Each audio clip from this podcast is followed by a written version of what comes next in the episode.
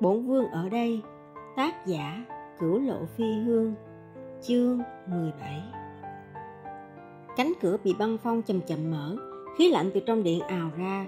Trong đại điện cao 10 trượng có bốn cột băng đứng ở bốn góc Còn ở trung tâm là một quả cầu băng trong suốt cực lớn bồng bềnh trong không trung.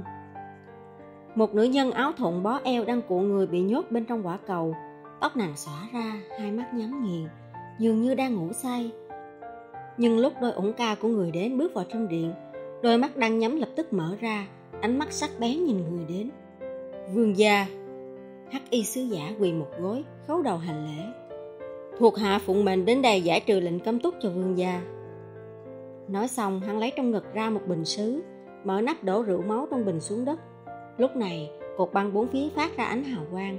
Quả cầu ở trung tâm từ từ tan chảy. Khi quả cầu tan chảy, chỉ còn bằng một nửa người hào quang trong điện vụt tắt. Quả cầu dường như trong phút chốc mất đi lực chống đỡ, nặng nề rơi xuống đất, làm tung tóe băng tuyết không biết đã tích lũy bao nhiêu năm trên mặt đất. Bị đóng băng quá lâu, tứ chi thẩm ly vẫn còn cương cứng. Nàng khó khăn đẩy những mảnh vụn của quả cầu còn trên người xuống, hất tay của hắc y sứ giả bước đến nhiều, tự mình từ từ đứng dậy. Đóng bằng ta trong tuyết tế điện mà gọi là cấm túc sao? Tuyết tế điện là cấm địa của ma giới cũng giống như Khư Thiên Uyên mà ma tộc trấn thủ, là nơi để trấn áp các yêu vật vô cùng lợi hại. Điểm khác với Khư Thiên Uyên là sức mạnh của phong ấn trong tuyết tế điện. Tuy mạnh hơn Khư Thiên Uyên rất nhiều, nhưng chỉ có thể phong ấn được một yêu vật. Mà ngàn năm trở lại đây, yêu vật lợi hại của ma giới, nếu không phải bị phong trong Khư Thiên Uyên thì bị giết hết. Vậy nên, tuyết tế điện vẫn luôn bị bỏ trống.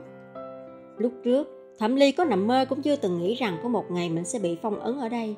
Càng không ngờ là tờ hôn thư của thiên giới lại tạo cho ma quân áp lực lớn đến vậy, khiến ma quân lo lắng nàng sẽ lại đào hôn lần nữa. Thẩm ly lắc lắc cổ tay, đạp lên những mảnh băng vụn bước ra cửa lớn, nửa bất mãn nửa mỉa mai nói. Đội nghênh thân của thiên giới đến rồi sao? Cuối cùng cũng chịu thả ta ra rồi. Hắc y sứ giả theo phía sau cung kính trả lời. Vương gia nóng lòng rồi, hôn sự còn phải chuẩn bị một tháng nữa kia. Thẩm liên ngẩn ra, quay đầu hỏi hắn. Ta bị giam bao lâu rồi?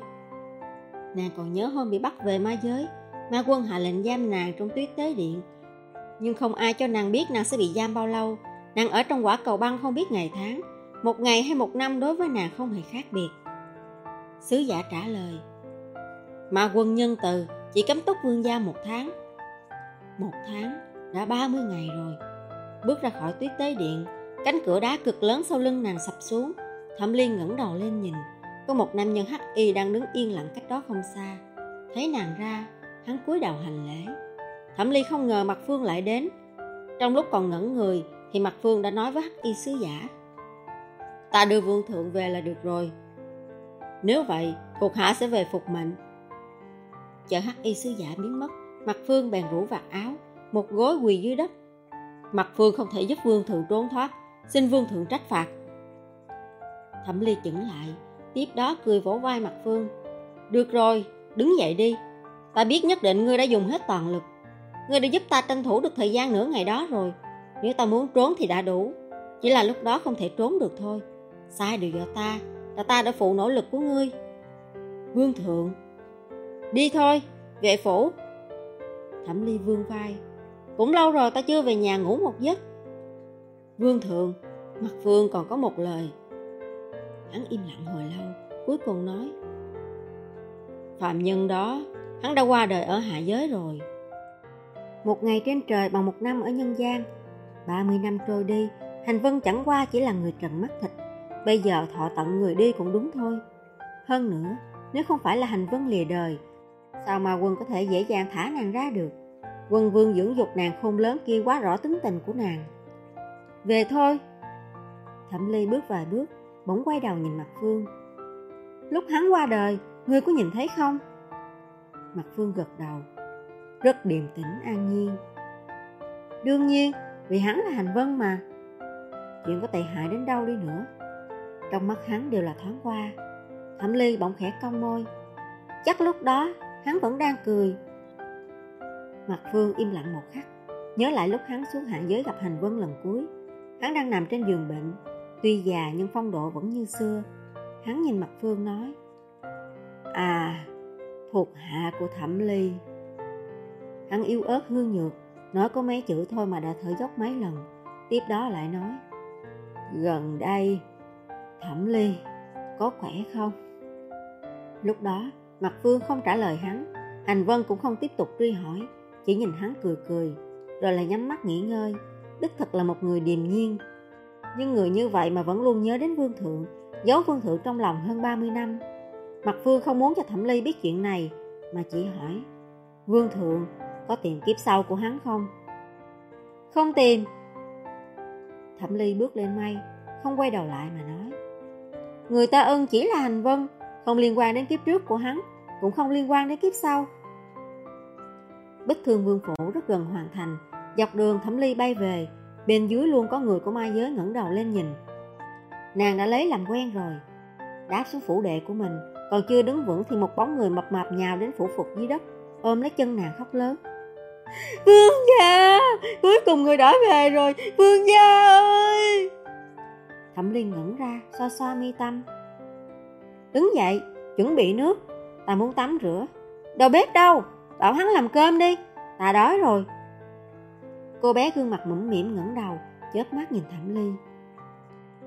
Trước đó mặt phương tướng quân đã đến thông báo là hôm nay vương gia hồi phủ. Nhật nha đã chuẩn bị nước rồi, đầu bếp cũng nấu cơm xong rồi, đang chờ vương gia về đó. Thẩm Ly ngẩn ra, không ngờ mặt phương lại suy nghĩ chu đáo như vậy. Nàng nhìn về phía sau, mặt phương hành lễ với nàng rồi nói. Vương thượng, không còn chuyện gì nữa, thì mặt phương cáo lui. Ờ, ừ được. Thẩm Ly theo nhục nha bước vào tẩm thất, nàng không thích nhiều người, bởi vậy người hầu trong phủ giảm thiểu đến mức ít nhất, quét dọn chỉ có trương tẩu. Là một phụ nhân trầm mặc ít nói, ngày thường cũng không thấy bà ấy. Bà ấy luôn thích trốn trong bóng tối, âm thầm quét dọn vương phủ sạch sẽ. Hầu hạ thay y phục, cơm nước, chỉ có nhục nha, một tiểu nha đầu lắm mồm. Còn có một đầu bếp, trung hậu thật thà, ngày thường không ra khỏi bếp. Còn có... À, vương gia, về rồi sao, vương gia? con vẹt lớn trong chiếc lồng ở tẩm điện hét ầm lên. Xịt xịt, im miệng. Thẩm ly liếc nó, bước đến sau bình phong cởi y phục, ngồi vào chiếc bồn đầy nước nóng, thoải mái ngửa đầu. Đang muốn nhắm mắt nghỉ ngơi một lúc, thì con vẹt ở bên kia bình phong lại hét lên. Không trốn được sao, vương gia, lại bị bắt về hành thân sao, vương gia. Buồn không, vương gia, vương gia, vương gia. Thẩm ly mấp máy môi, tay vung lên, cửa lòng cạch một tiếng được mở ra, Nàng hóa trưởng thành cáo kéo nhẹ Con vẹt trong lòng nó bị nàng cách không bắt đến. Nàng bóp cánh nó Nhíu mắt nhìn nó. Xét ra thì ta chưa bao giờ thấy bộ dạng trụi lông của ngươi nhỉ? Xịt xịt lập tức im lặng. Đừng mà vương gia! Á! À, đau quá vương gia! Tha mạng vương gia! Nhục nhà đang canh ngoài cửa Kỳ quá nhìn vào trong. Hôm nay vương thượng chơi với xịt xịt vui quá. Nàng ta vừa tách khe cửa ra thì một con chim trụi lông từ trong liều mình chen ra. Nó lắc mông tạo thành một cái hố trên cát, sau đó chôn mình bên trong. Nhục nha kinh ngạc. Đó là xích suýt Mặc kệ nó, không chạy được đâu. Giọng nói điềm nhiên của Thẩm Ly từ trong phòng truyền ra. Dù sao bây giờ nó cũng không bay được. Nghe giọng điệu khẽ dương cao, bên trong còn có mấy phần đắc ý. Nhục nha kinh hãi mảnh đầu, Cảm thấy vương gia đi chuyến này nhất định đã bị ngược đãi nhiều lắm. Chứ không thì sao tâm lý lại biến dạng như vậy chứ? Lúc ăn cơm, Trong phủ có người đến, Nói mời Bích Thương Vương chiều nay nhập cung. Hiền giới có sứ giả đưa kiểu dáng đồ cưới đến cho Thẩm Ly chọn. Thẩm Ly đáp lời, Rồi tiếp tục nhàn nhã ăn cơm. Còn Dục Nha thì sau khi người truyền lệnh đi rồi, Vừa quạt cho Thẩm Ly vừa hậm hực nói, Còn chọn kiểu dáng gì nữa? Phất dung quân trên thiên giới kia lăng nhăng bên ngoài. Vương gia của chúng ta chịu trở về thành thân với hắn là đã may mắn bằng trời rồi, hắn còn dám chạy đến chỗ thiên đế làm ầm mấy trận. Kêu gào không chịu cưới, nói giống như là vương gia của chúng ta cần hắn vậy. Thẩm ly nghe vậy liếc nhục nha. Phất dung quân đến chỗ thiên đế làm ầm ĩ mấy trận à? Nhục nha nghiêm túc, lấy ngón tay đếm đếm, cuối cùng gãi đầu nói, đếm không xuể nữa, trong mấy ngày vương gia xuống hạ giới và bị nhốt lại, nghe nói phất dung quân trên trời cũng dở nhiều trò lắm. Ồ Vậy thì tâm lý ta cũng được cân bằng rồi Ít ra thì còn có một người khác cũng đang bị hôn sự này dày vò như nàng Chị nghĩ thôi đã thấy vui Khốn kiếp Chiếc khay gỗ đỏ bị một tay áo rộng hất xuống đất Người hầu lập tức quỳ xuống. Tiên quân bớt giận. Nam nhân mình mặc áo bào giác vàng tức giận đá chiếc khay ra xa, tức giận nói. Chẳng phải cô ta đào hôn rồi sao? Còn chọn hỉ bào gì nữa? Đã nói là đừng để ta nhìn thấy thứ này mà. Người hầu quỳ dưới đất nhỏ giọng đáp. Tháng trước, Bích Thương Vương đã bị bắt về rồi. Chẳng phải cô ta đánh giỏi lắm ư? Sao nhầm ngay lúc này lại vô dụng vậy? Cốt Dung Quân tức giận nghiến răng.